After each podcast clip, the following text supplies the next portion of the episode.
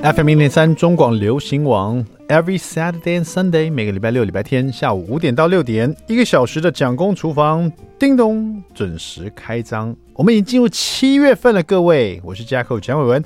二零二二年七月二号，今天是礼拜六，It's a Saturday，马上进入我们的蒋公周记。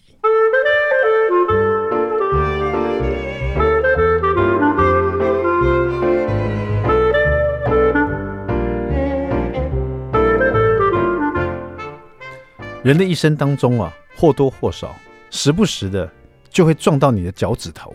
然后每个人应该都会有这个经验，撞到你的脚趾头，不管是大拇指还是其他的指头，然后你的指甲就会黑掉，过几天它就会掉下来，或者是你会长出新的指甲。但是那阵子呢，你走起路来就非常的怪，因为不管你的指甲怎么样，你的脚还是要穿到鞋子里面去。所以你就会非常疼痛的感觉，常常都有这种疼痛感给你，提醒着你不要再撞到你的脚趾头了。但是为什么这种事就是会发生呢？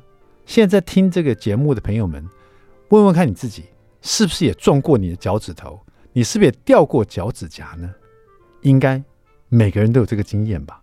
还没有的人，You are so good，你可能是非常好运的人，或者是你年纪非常轻。还没经历过这件事情，But trust me，有一天你一定会撞到你的脚趾头的，那一天一定会来的。通常是怎么发生的？我可以告诉你，通常都是你穿拖鞋的时候，脚趾头露出来的时候，然后突然之间在家里，或者是你光脚在家里走路，就这么不小心去踢到桌子的桌角。我现在讲是 speaking from experience，就是我在讲我自己的经验。我这阵子就是。连续撞到两个脚趾头，第一个是大拇指旁边旁边的那一只，就是脚的中指。人的手掌不是有中指吗？脚也有中指，那正好我就是那一根中指去撞到，但但不知道会撞到哪一只了。可是那一天就正好我是穿拖鞋在外面走路，这样，那我那个拖鞋是很舒服的一个拖鞋，它是五个脚趾头会露出来那种的，就不是夹脚拖。就我很喜欢穿那一双，它有气垫的那种 cushion，所以我常常穿去它去超市买东西啦，或者去送小孩啦，或者是就是出门买点什么杂物啊，或干嘛，我就穿那个拖鞋，很舒服。但好死不死，走在路上就这样去撞到一个石头，不是别的东西，就是一个石，怎么会有一个石头在路上？那我以为那个石头会，就有的石头你一踢它就走了，你知道？那个石头正好是焊在路上的，他他说是石头呢，也许也不是，它可能是一个焊接点上面的一个，本来可能是沥青，然后日积月累粘了很多东西在上面，就变成一个不会动的，看起来像石头的东西。我以为它会被踢走，没想到我就这样踢上去，然后当下就觉得完了，这个脚趾头应该会掉下来，这个脚趾。脚趾头不会掉下来，对不起，我刚刚讲太快。脚趾头不会掉下来，脚趾甲肯定就会掉下来，因为黑掉了。当下觉得很痛，然后我看一下我脚趾头，也没事，就是有一点很疼痛感，很强烈这样子。但是回去以后，果不其然，它慢慢的、慢慢的，就像上指甲油一样，那个脚趾甲啊就会变成黑的。然后呢，新的指甲从后面慢慢长出来，它会把那个。被踢黑的脚趾甲往前推，你会发现它被推了以后，它它就开始翘起来，然后它已经是一个没有生命的脚趾甲了，它已经断掉了，然后就会整片掉下来这样子。那有一阵子你那个脚趾甲，有一阵子你那个脚趾头啊，它就是没有指甲的这样，至少有一半以上都是光秃秃的、光溜溜的脚趾甲这样，脚趾头。所以，到底是脚趾甲还是脚趾头？有时候很很复杂哈，你懂我的意思了。那另外一个是我的大拇指，好久没有敲到我大拇指了。这一次是为了上我最爱的一个综艺节目，叫《天才冲冲冲》。然后有一段呢，是我必须模仿台湾的某个男孩团体的某个团员给我的队友看，就是我要模仿出他的一个形态来，让大家可以猜得出他是谁。那刚好我要模仿这个是。曾经这个红极一时的红孩儿的队长张克凡，他是队长吗？好像是张克凡哈。因为想到张克凡，我想我怎么模仿张克凡呢、啊？我突然想到张克凡常常上综艺节目表演后空翻，我想我先模仿一个人在唱歌，然后呢再后空翻。当然我是不可能后空翻了，我觉得后翻还可以吧。那因为在在录影嘛，然后又在比赛，所以那个求胜心切，那个后翻就没有拿捏好，就连只是一个后翻。张克凡都已经后空翻那么多次，他都毫发无伤。他果然厉害，我只不过是一个后翻呐、啊。就一着地的时候，我就听到脚大拇指啊，我的心里听到咔啦一声，接着我大拇指就失去了知觉。下半场录影，我的大拇指就昏迷了，就叫不醒了，就觉得他已经不知道怎么回事。回到家以后呢，这个昏迷的现象呢，慢慢变得疼痛，表示他苏苏醒过来了。然后第一天呢，我就用冰敷他，整个大拇指都没事的样子。我觉得，哎，好像没事，不过真的很痛哎。从他麻痹了以后到他恢复一个晚上，就觉得他已经很痛，很酸痛。可是他又没有变颜色，整个大拇指颜色都没没事儿。到第二天，不只是脚趾甲黑了。整根大拇指都黑掉了，整根大拇指黑青了，这是我第一次看到。就是我以前通常都只有看到脚趾甲黑掉，这一次是整根大拇指都黑了。哇塞，这太厉害了！所以我就不知道这该怎么办。我就想说，而且真的很痛，所以我就去看骨科，还照了 X 光，才发现我的大拇指的前段竟然骨头有裂痕。医生说至少休息三两个月。完全康复要两个月，也就是说这两个月当中呢，我不能去做剧烈运动，比如跑步啊、伏地挺身啊，反正举凡要用到脚脚的力量的，尤其是脚趾头要出力的。其实你想想看，你会以为说脚趾头其实很少出力，其实脚趾头常常出力。你要突然之间要要快跑的时候，你脚脚掌是不是要往下？你脚脚拇指就都会出力，都会有点弯曲啊。所以我这阵子呢，走起路来都没办法快走。所以，如果说突然遇见小偷，我也没办法去追他，因为我脚拇指很痛。唉，真是的，不该模仿张克凡后空后空翻的，他实在太厉害了。好了，这件我的脚拇指脚拇指的这个灾难就是这样。所以待会呢，我们蒋公厨房的那个呃来说菜，我就说说说一些这个。以形补形，以骨补骨的料理，我们来说带骨鸡腿肉的料理，好了，好不好？好的，接下来我们听大卡司徐佳莹的这首好听歌曲《没有第三者的分手》。听完这首歌，马上回到蒋公厨房。I like 103, I like radio FM 零零三中广流行王蒋公厨房，We're back，我是 Jacko 蒋伟文。第二段第一个单元，蒋公来说菜。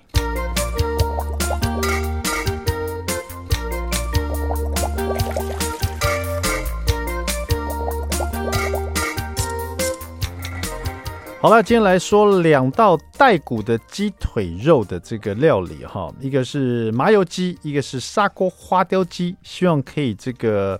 呃，以形补形啊，吃骨补骨哈。好的，那么我们现在讲麻油鸡好了，这个应该家里都妈妈们都会做这个麻油鸡啊。那你们家怎么做的呢？我们来看一下我的做法哈。那大概就是带骨的土鸡腿啊，请那个因为带骨土鸡腿真的是你要切的话不好切，我都去买的时候请那个卖这个土鸡腿的这个老板帮我切一切哈，就切圈这样切块，然后呢洗干净沥干水分以后呢，把老姜切片，然后热锅先用干锅。把那个老姜片呢，先把它煸到有点干干的，先把水分先把它蒸发掉一些，然后呢，呃，到那个姜片都有点有点泛白，你感觉它变更干了哈，你就加入麻油这样子，然后就小火，然后慢慢把它煸到那个姜片旁边有卷曲起来，然后卷曲起来，那个麻油的味道里面都是姜的时候，这时候你就把你的这个带骨的鸡腿块。一起拌放进来哈，放进来以后呢，不要很快的翻炒它，直接先让一面啊，先把它煎上色哈。这个时间大概一分钟左右哈，煎上色一面以后开始翻炒它，然后翻炒到两面都呃变色，都有金黄色以后呢，这时候倒入红标米酒哈，大概是一瓶这样，直接倒进来。红标米酒倒进来以后呢，那我自己喜欢有那个米酒的。那个香气，我会把抽油烟机关掉，然后这时候再滚动的米酒，先把大火烧滚，然后转小小火哈，呃，然后把抽油烟机关掉，然后点火，用那个打火机点火，或者是用那个你知道厨房用比较前面比较长的那种点火器，点火让这个酒气烧掉。然后那个，因为你有一瓶的这个米酒嘛，烧掉那个酒气以后呢，它会变成一个很甘醇的香气跟那个甜味哈，甘甜味。然后这时候呢，就是煮到这个鸡肉都熟了以后，你就可以这个火都烧差不多以后呢，或者是烧了一阵时间，它快熄了，你就可以用锅盖把它盖住哈。然后熄了以后呢，你就可以再次的把这个。火再把它转中火，让它有点滚动啊，这个汤汁，然后再加一点调味料，调味料只要加冰糖跟一点酱油膏，这样就完成了哈。麻油鸡真的很简单的，最主要是纯酒麻油鸡，然后整瓶的这个米酒下去啊，这个喝下去以后千万不要开车，好不好？绝对会超标。好，另外一个砂锅花雕鸡呢，这是这个常常做了，因为真的我们家很喜欢吃这个带骨的这个鸡腿肉所做出来的花雕鸡哈。那花雕鸡是这样子，这它虽然说是花雕啊，但是第一个花雕酒比较贵一点点，第二个花雕酒不见得每个地方都有卖，好，然后呢，花雕酒又是黄酒系列里面比较昂贵一点的。那我甚至我有机会用到一两次的时候，我发现花雕酒的这个酒气啊特别的浓郁哦，但是不知道为什么它的酒烧煮过后带了一个特殊的一个。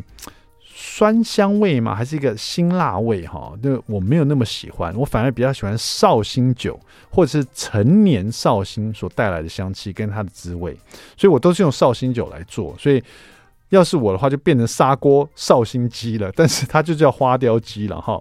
那一样，我们就把那个去骨的鸡腿肉哈，呃呃，不是带骨的鸡腿肉切块。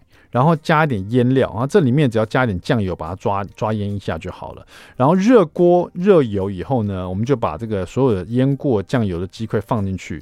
这时候因为已经热锅热油了，鸡一放进去你就转小火，因为你腌过酱油鸡肉啊，或肉肉类啊，很容易在热锅里面呢这个炒焦，因为它有带着酱油嘛。所以你一定要转小火啊、那锅子也热了，你转小火，这些食材下来，那锅子温度会再往下拉一点点，那正好这个这个食材这样时间正好，慢慢煎它，它会上色，可是不会焦哈、上色了以后呢，稍微把它翻炒一下，让每一面都有点上色，然后这个颜色也变了以后，你就可以把那个姜片也放进来哈、姜片放在这里面也稍微煸炒到到那个味道出来。那如果说你是一个非常爱吃姜的香气的人，你可以。在这个鸡肉进来之前，把它像麻油鸡一样，先把这个姜片煸香，再把鸡肉进来翻炒。但是因为在花雕鸡这边，我的姜片我就没有那么重视它那个煸到那个干煸的味道，所以我就先炒鸡肉，然后姜片放进来，然后再把葱白也放进来爆香，然后一起翻炒翻炒，然后就加酱汁哈，这边是加酱油。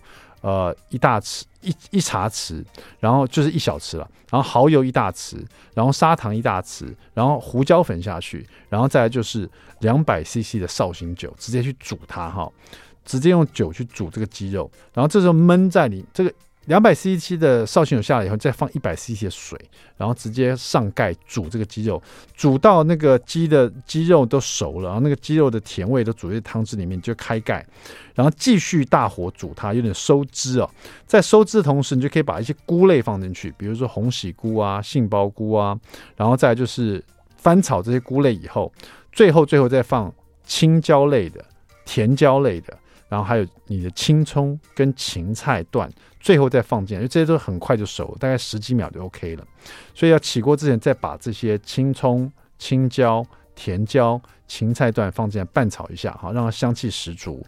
啊、因为我们已经放了两百 CC 的绍兴酒在里面，所以最后就不用再淋酒了。它它的那个酒气非常浓郁哈。砂锅花雕鸡也是我常做的一道料理啊。今天讲这两道都是带骨的鸡肉，希望就像我说的，以形补形，以骨补骨哈。麻油鸡还有砂锅花雕鸡，谢谢我这一本蒋公厨房一生必学的一百道经典家常菜。好了，稍微休息一下，待会儿马上回到蒋公厨房。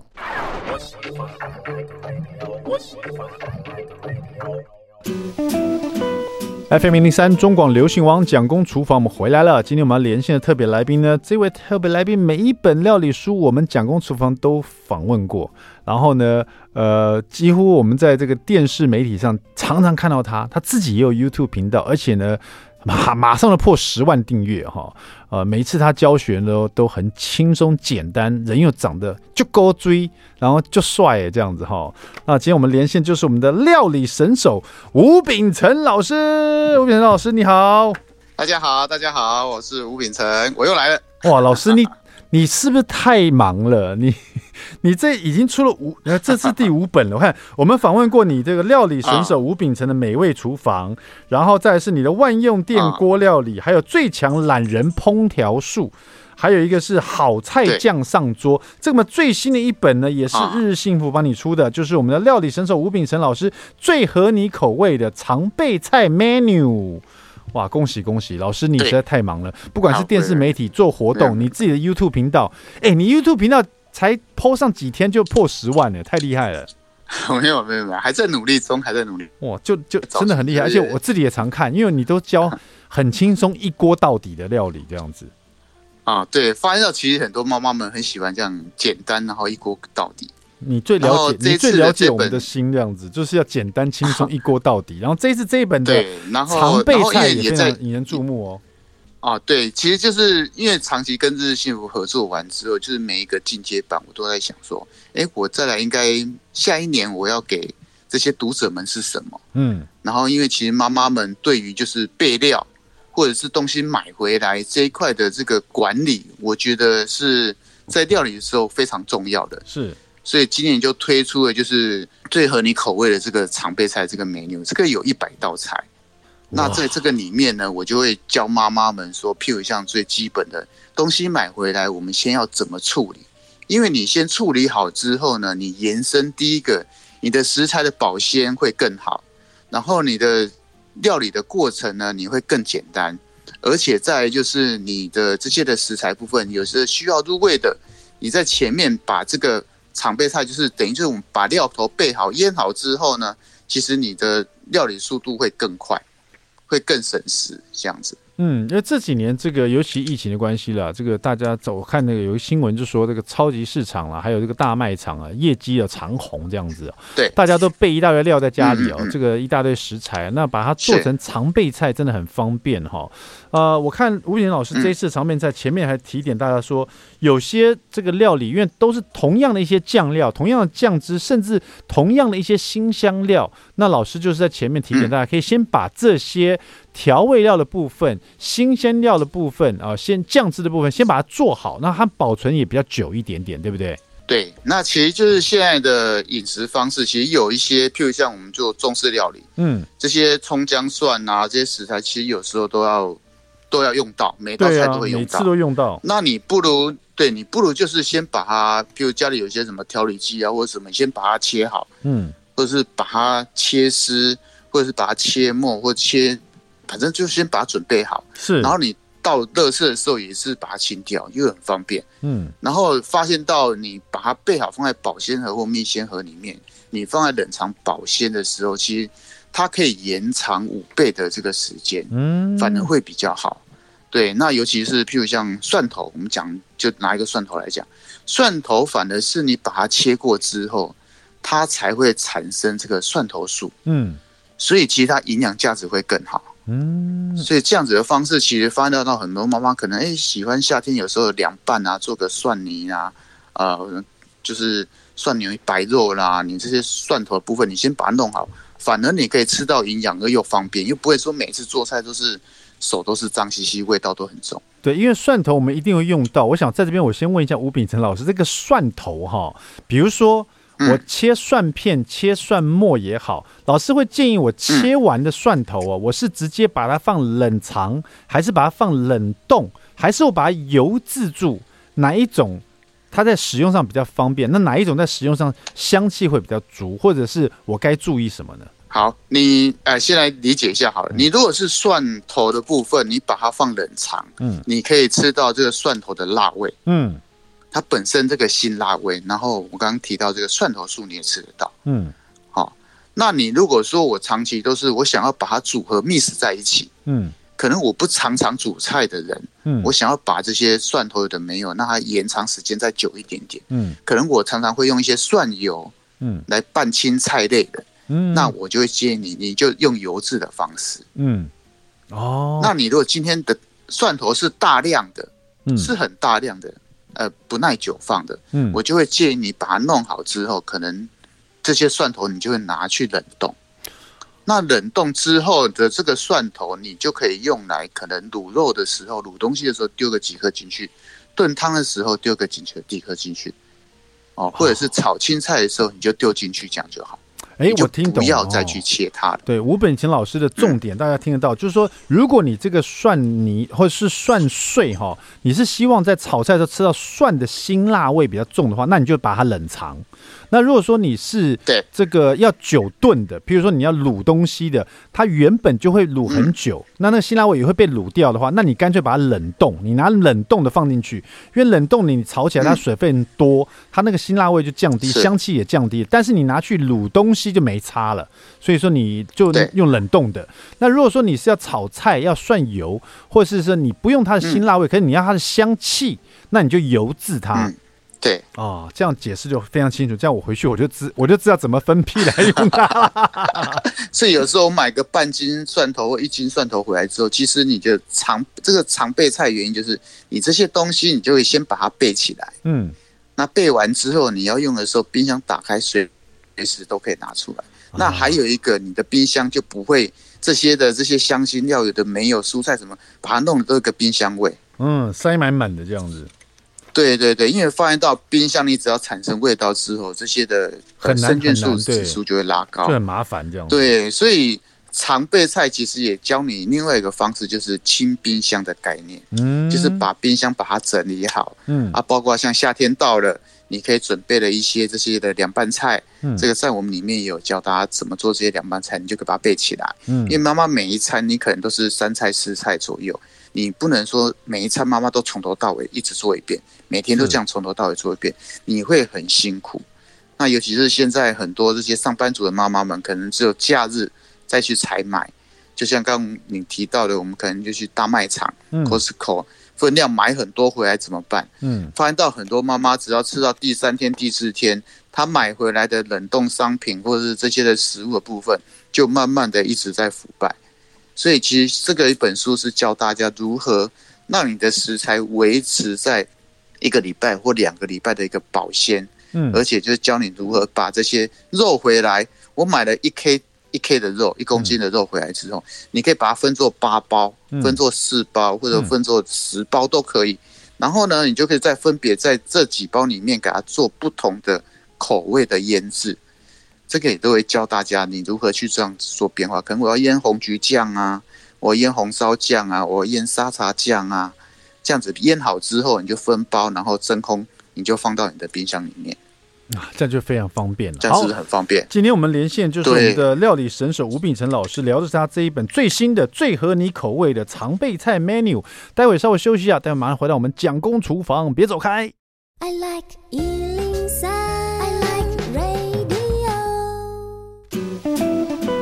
FM 零零三中广流行王蒋公厨房，我们回来了。今天我们连线的是我们的料理神手吴秉承老师哦，他这本最新的、最合你口味的常备菜 menu 里面有一百道哈，真的是道道都经典的，都是一些很棒的家常菜，百吃不腻的，你知道最好吃不过家常菜了哈。吴秉承老师，哎，大家好，是的，那个我们刚刚聊完了这本书，前面有要讲的一些重点，有关。怎么来使用一些常备酱料啊？怎么新香料怎么样这个储储保存以外呢？我们赶快进入你的这个每道都精彩的这个经典的家常菜，好吧？老师跟我最近夏天呢想吃一点炸的东西，老师可不可以讲这里面有关炸的 啊？对，炸的东西这一本书其实有蛮多的，嗯，譬如像因为最近也大家流行用气炸锅嘛，对，哦，那其实呃很多妈妈会去在网络上去买一些可能腌制好的那个，其实这本书就教你如何在把腌制好，然后也顺便告诉你，其实现在的大餐厅也都是这样子做。嗯，哦，譬如像我现在来教大家做一个那个椒盐排骨。嗯，那椒盐排骨其实这一道菜它需要腌制的时间会久一点点。所以老师像这些炸物的话，因为大家都有气炸锅，所以说我们大家先把这个炸物先，不管是炸排骨啊，或是焦，或者是这个烧肉，只要是炸的东西，我先炸好，然后我就可以把它常备起来，然后我再用气炸锅把它复热，就就很方便了，对不对？呃，其实你现在这个也是一个方式，嗯。那你如果吃到就是很新鲜的话的部分，你也可以就是直接，我们先把这个常备的部分就是腌料啊，腌料时间比较久的，腌的部分会时间比较久，所以我们就可以把它腌好之后，你就放冰箱啊，放在冰箱里面。不管说你如果这两天要吃，我就放冷藏。了解。如果我说，哎，这个是一个礼拜或两个礼拜的量，我就其他的部分我就可以把它放在这个，那你就在你的这个呃真空袋上面就写一下。呃，这一包里面我是，譬如像是排骨，主食材是排骨，然后我腌了什么东西，哦，或者是这道菜可以做什么，那你就很明确的拿出来之后，就可以看到这个包装上面你自己有有写的，哦，我是呃哪一天做的腌制的，然后你这冰箱里就会随时都可以清出新的东西出来，你才不会说每次冷冻打开，完蛋了，这一包不知道冻多久了。对，那这包里面是冻了什么东西？对，老师，因为像那种肉品哦，如果说我们又有腌料在里面，应该会再延长它的这个时间。嗯、它如果说放冷冻的话，至少也可以冷冻个一个月吧？一定可以冷冻个一个月。对，对，对，因为第一个你已经有腌制咸的东西进去了嘛，对，对对。那再来就是现在很流行这个呃真，就是真空袋，对，就用真空器去把它抽真空。哦、这是在妈妈你在冰箱里面，它真空完就一包扁扁的。对，你就很好把它做堆叠，嗯，然后想要使用的时候，就先前天晚上拿出来放冷拿出来，对，你是要在家里煮，还是要去露营，还是要送给朋友？嗯、做好的送给朋友，或者像很多团妈也都这样在做。哎，真的。既然已经，因为我们去大卖场买一大堆回来，就赶快事前先把它腌好，不同的这个风味，然后放冷冻，然后要用的时候拿出来用就好，很方便呢。对，像这一道椒盐排骨部分呢，我用的主食材就是猪小排，做比较多。嗯，哦，然后食材部分其实我用到一颗蛋，然后香油一大匙，然后太白粉大概两大匙，然后还有一个就是地瓜粉。嗯，哦，地瓜粉就是它裹在上外面的。哦，那主要就是腌料，腌料的部分呢，其实我们腌料的时候。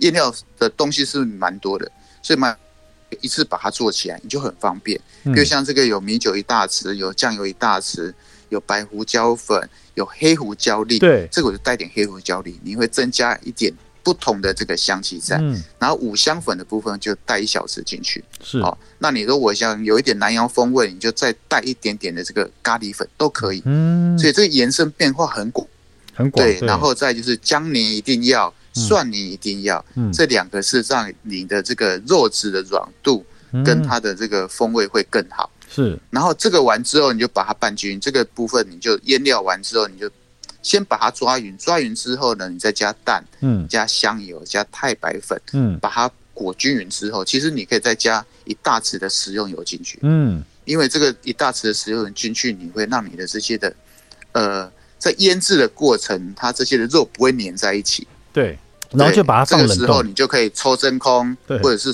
用保鲜盒，你要放冷藏或放冷冻都可以。啊，那我们要使用的时候，你要使用你就拿出来，拿出来之后你就是放在冷藏退冰或者是常温退冰就好。嗯，哦，不要再去冲水了。嗯，那我们退冰完以后是直接炸，还是要再再沾干粉？直接你就直接沾这个地瓜粉。嗯，OK。你要有地瓜粉外面那个颗粒感，酥酥脆脆，你就沾一点地瓜粉。是。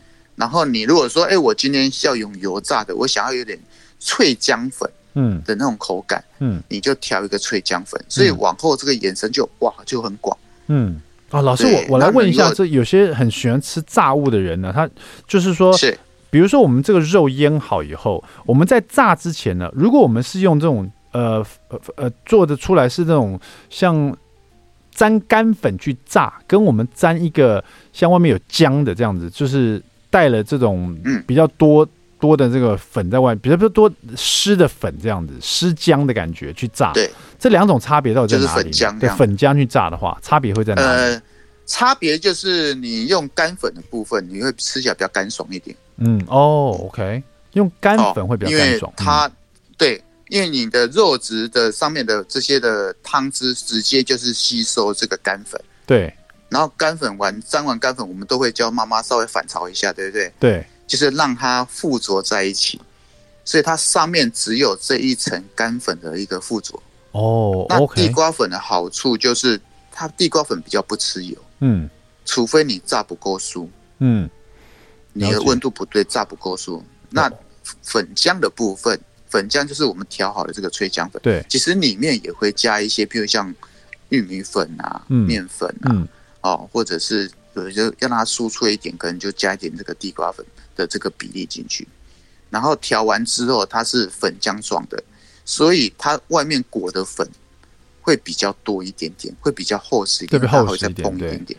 呃，对对，那个比较容易软化。哦，它比较容易软。我我再问清楚一点，就是说，假如说我们这边有一锅肉，比如说排骨好了，因为我看到有些老师他腌，比如腌的鸡蛋，然后他腌的这个粉进去，比如他抓比较多粉进去，然后因为有鸡蛋嘛，然后抓完以后它就变黏黏的这样，对不对？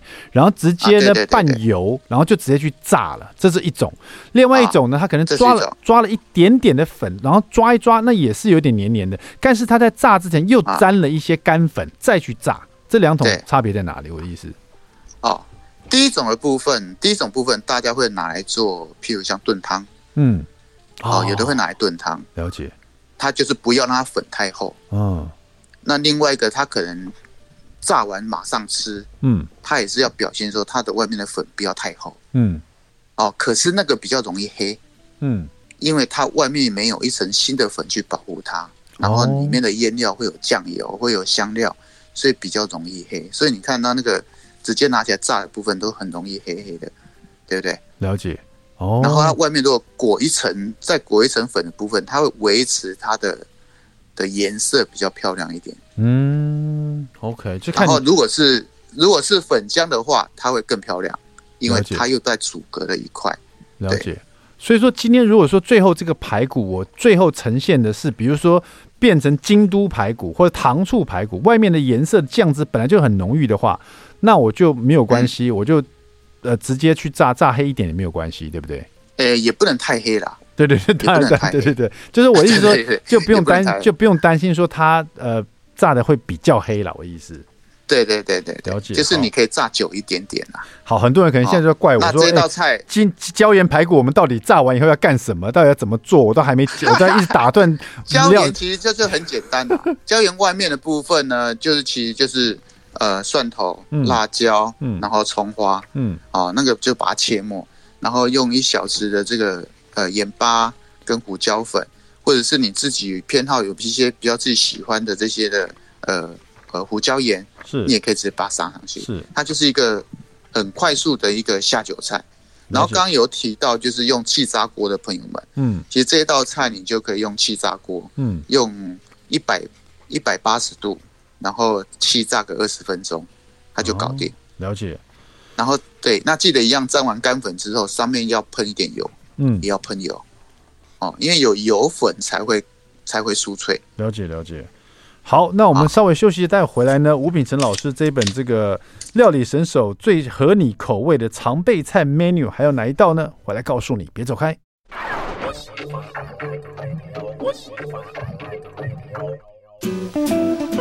FM 零零三中广流行网蒋公厨房，我们回来了。今天我们连线的是料理神手吴秉辰老师的这一本最合你口味的常备菜 menu。吴秉辰老师，你还在线上吗？哎，我在，我在。是这这本书呢，其实有蔬食，有肉，有海鲜，有豆腐哦。那我觉得它有很多的小菜哦，因为我觉得小菜真的是很适合来做常备菜。嗯、就像我们吃韩国料理，他那个妈妈们也是韩国妈妈们也在冰箱里边一盒一盒的小菜这样子哈、哦。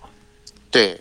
所以这本书其实有设计的另外一个单元，就是省时省力易保存的这个常备小菜。嗯，那里面其实呃很丰富，然后有麻辣什锦川的啦，有醋香川的啦，譬如百香果、呃木瓜片啊，哦辣味黄瓜啦，有一些韩式的这些的韩式酱去腌的这个黄豆芽。包括也有教大家怎么做这个 XO 酱，嗯，哦，然后还有一些什么辣味牛肚啦、粗溜海带啦、台式泡菜啦、辣萝卜啦，然后也有甜的，就是一个蜜汁的一个芋头，那都我喜欢吃的。哇，哦，还有一些下酒菜，譬如像辣椒小鱼干呐、凉拌小黄瓜啦，嗯、这些类的，其实我就把它收入在这本书里面，因为我觉得这个很方便，妈妈只要冰箱拿打开，你就是一盒一盒的。把它弄好。嗯，因为它你妥善保存，其实一个礼拜都没有问题。是，对。哦，那这很方便，因为就像、那个、这个里面，嗯，你说这个里面，其实我打跟大家介绍这个麻辣什锦川的，是哦，这个我觉得很开胃，真的很开胃。好，老师请说。哦、那这道菜其实我们我们用一般的这个川的部分跟红萝卜丝，嗯、然后我这边加的玉米玉米笋，玉米笋比较耐放。对，啊、哦，其实做这个常备菜跟放的部分，然后还有一个就是黄豆芽也是一样，嗯、黄豆芽部分它的脆口度会比较好，嗯，所以加一点姜丝啊、红萝卜丝啊。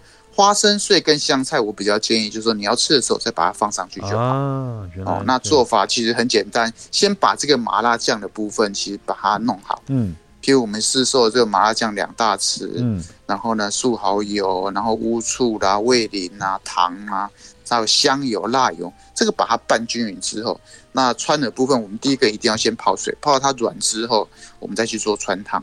川烫你就要去抓这个川的它本身的 Q 度。跟熟成度、嗯、这个很重要，哦，因为买到的每一家不一样，至少都要五分钟以上。然后起来之后，再把这些的该烫的蔬菜料把它稍微烫一下，就是我们讲的杀青一下。杀青完之后，就是抓一点冰水，冰水就最好是用食用水。抓完之后把它沥开，沥开之后水分把它拧干，拧干之后再把这个麻辣酱之后把它拌进去。拌完之后，你最后的时候，譬如你也可以先加一点点这个。呃，白芝麻进去，或者是好的香油进去。嗯，哦，最近其实做凉拌菜，我蛮喜欢用这个韩国的香油。哦，真的超香的。哦，它的那个维持的后坐力真的是很好。哦，所以其实，在做凉拌菜，我蛮蛮建议大家，不一定说你，啊，我今天是做中式，我不能不能用韩式，一定可以。是，只要其实你觉得品质好的这些的酱料，你都可以把它加进去。好哦，这个你放好之后，你可以放冰箱保存了。好的，那我们今天这个时间关系，特别谢谢我们吴秉辰老师啊，在我们线上。那这个最合你口味的常备菜 menu 一百道啊，道道经典，大家真的是非常实用，在家里来好好的买回去拜读一下哈。谢谢我们吴秉辰老师，希望下次有机会请你再回来我们的蒋公厨房，谢谢，谢谢，下次见，拜拜。